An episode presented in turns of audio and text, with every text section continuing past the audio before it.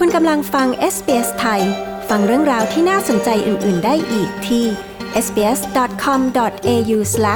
คุณผู้ฟังครับแนวโน้มการแพร่ระบาดของไวรัสโคโรนาในออสเตรเลียนั้นลดลงแต่ก็ยังคงมีมาตรการจำกัดการทำกิจกรรมต่างๆอยู่นะครับระหว่างที่หลายคนอาจต้องใช้เวลาอยู่กับบ้านและไม่มีอิสระในการออกไปทำกิจกรรมที่ชื่นชอบการสร้างทักษะทางอาชีพใหม่ๆหรือกลับไปตามหาแรงบันดาลใจที่อาจหล่นหายก็เป็นกิจกรรมที่น่าสนใจไม่น้อยเลยนะครับติดตามจากรายงานโดยคุณเอมี่เชียนอยู่หวังผู้สื่อข่าวของ SBS News ผมตินรวัตรบัญญัติ SBS ไทยเรียบเรียงและนำเสนอครับ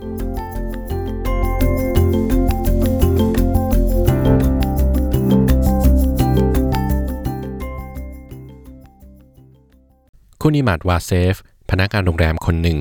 ทำงานของเขาตามปกติจนกระทั่งวิกฤตไวรัสโคโรนามาถึง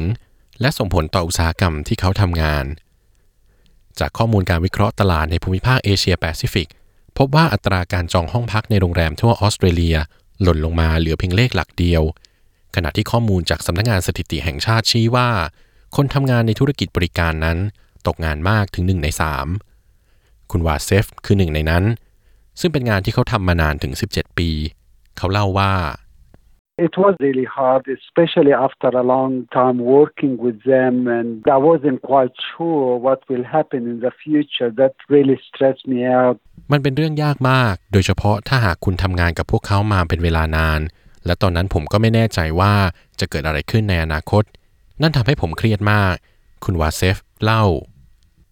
ต่อมาไม่นานคุณวาเซฟในวัย56ปีเริ่มรับรู้ว่าอายุของเขาในตอนนี้เป็นอุปสรรคในตลาดงานที่มีการแข่งขันเพิ่มสูงขึ้นกว่าเดิมแม้เขาจะเคยทำงานในแผนกลูกหนี้การค้าและเคยจัดจองห้องพักแบบเป็นกลุ่มแต่เขาก็ไม่มีคุณวุฒิใดๆที่สนับสนุนทักษะของเขาในส่วนนี้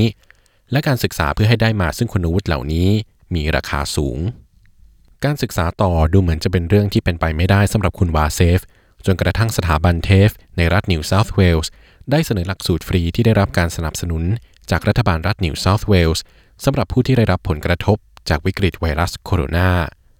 แม้การศึกษาต่อจะเป็นสิ่งที่ไม่คุ้นเคยมาก่อนแต่นั่นเป็นสิ่งสำคัญสำหรับคุณวาเซฟWith our generation, we are not used to that online studying. I wasn't quite sure where to find the resources. คนรุ่นผมไม่คุ้นเคยกับการเรียนออนไลน์หรืออะไรทำนองนี้ดังนั้นผมจึงไม่แน่ใจว่าจะหาสื่อหรือแหล่งข้อมูลประกอบการเรียนได้ที่ไหนผมรู้สึกไม่ค่อยสบายใจนักแต่ลูกชายของผมซึ่งกำลังเรียนจบชั้นมัธยมในปีนี้ได้ช่วยเหลือผมในเรื่องนี้คุณวาเซฟกล่าวศาสตราจารย์โคเลตต์ บราวนิงผู้เชี่ยวชาญด้านจิตวิทยาและชราภาพวิทยา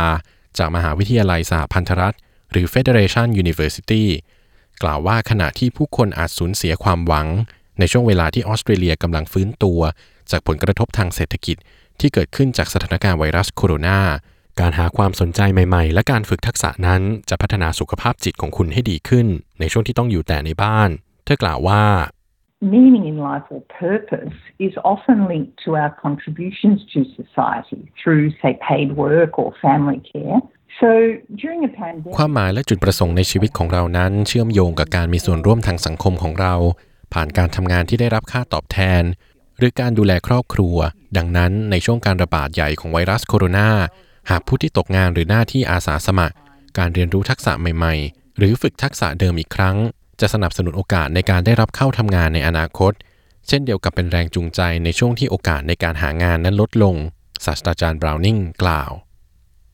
สำหรับคุณวาเซฟนั้นเขาพบเส้นทางชีวิตใหม่จากการเรียนหลักสูตรการบัญชีออนไลน์ซึ่งเขาใกล้สำเร็จการศึกษาแล้วเขาเล่าว่าThe thing that did motivate me is that I'm learning a new thing and things that didn't make sense to me while I was working it makes perfect sense now when I know that สิ่งที่กระตุ้นการเรียนของผมคือการเรียนรู้ในสิ่งใหม่ๆรวมถึงสิ่งที่ผมไม่เข้าใจตอนที่ยังทำงานอยู่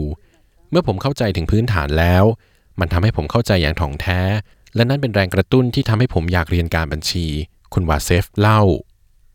คุณลิน ริคาร์ดรักษาการผู้จัดการทั่วไปดิจิทัลจากสถาบัน TAFE New South Wales กล่าวว่าหลักสูตรรับรองคุณวุฒิระยะสั้นมีระยะเวลาตั้งแต่9 สัปดาห์ถึง 6 เดือน และออกแบบมาสำหรับผู้ที่กำลังหางานเพื่อสร้างทักษะใหม่ในช่วงกักตัวอยู่ที่บ้านโดยหลักสูตรต่างๆได้รับความสนใจอย่างแพร่หลายมีผู้ลงทะเบียนเรียนมากกว่า 100,000 คนนอกจากนี้ยังมีผู้ลงทะเบียนเรียนบางส่วนเป็นผู้ใหญ่ในปลายวัย60ปีเธอกล่าวว่าAnd I guess that indicates to us that people are working longer now and working in different ways whether that ดิฉันเดาว่านั่นเป็นตัวชี้ให้เราเห็นว่าผู้คนทำงานแม้จะมีอายุมากขึ้นและทำงานที่แตกต่างกันไม่ว่าจะเป็นงานพาร์ทไทม์งานอาสาหรือแม้กระทั่งงานเต็มเวลาคุณริคาร์ดกล่าวด้านคุณซูแมคคาราเชอร์ประธานกรรมการบริหารสมาคมห้องสมุดและสารสนเทศแห่งออสเตรเลียกล่าวว่าห้องสมุดยังให้บริการในการเข้าถึงข้อมูลทางออนไลน์เพื่อให้คุณขยายความสนใจและเรียนรู้เพิ่มเติมอีกด้วยเธอกล่าวว่า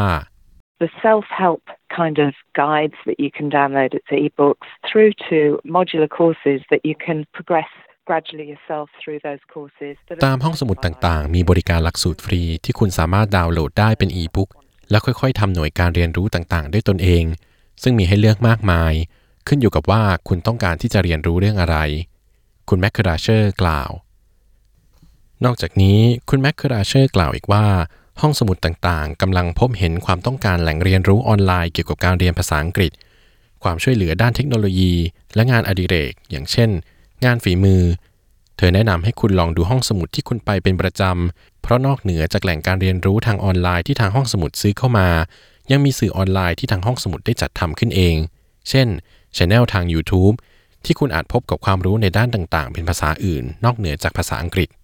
If you went say to Burwood in New South Wales, they do things in Mandarin and Cantonese. They've got staff who speak those languages and who've developed ถ้าคุณไปห้องสมุดอย่างในเมือง Burwood รัฐ New South Wales ก็จะมีข้อมูลที่ห้องสมุดจัดทำเป็นภาษาจีนกลางหรือจีนกวางตุ้งและมีพนักงานที่พูดภาษาเหล่านั้นซึ่งพัฒนาห้องสมุดดิจิทัลสำหรับความช่วยเหลือด้านเทคโนโลยีในภาษานั้นๆส่วนที่เมืองชัตส์วูดมีกิจกรรมสอนภาษาอังกฤษทางออนไลน์ผ่าน Microsoft Teams และหากที่ใดมีความต้องการสื่อการเรียนรู้ในลักษณะนี้ห้องสมุดต่างๆก็ได้จัดเตรียมไว้ให้แล้วคุณแมคคาราเชอร์กล่าว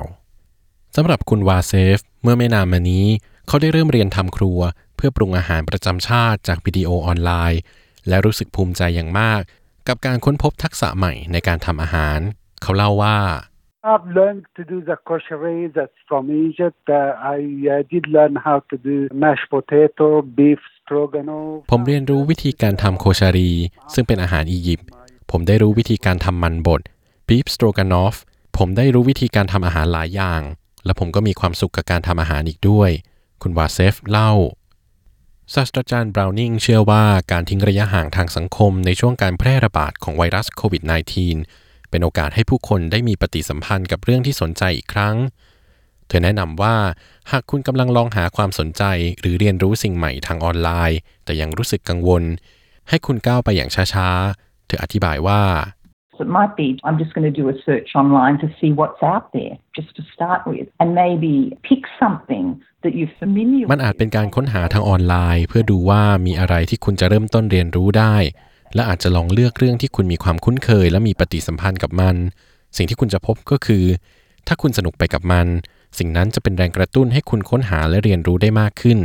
ศาสตราจารย์บราวนิงอธิบาย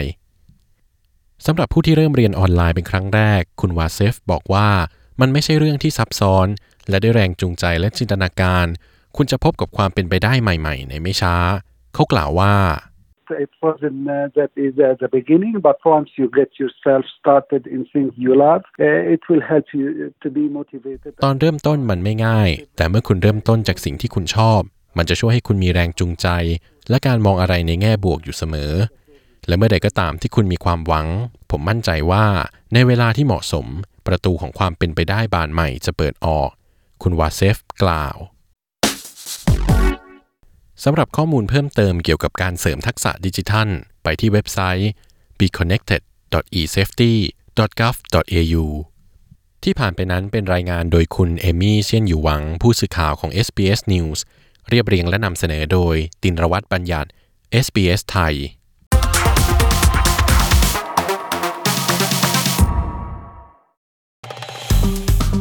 กดไลค์แชร์และแสดงความเห็นไป follow SBS ไทยทาง Facebook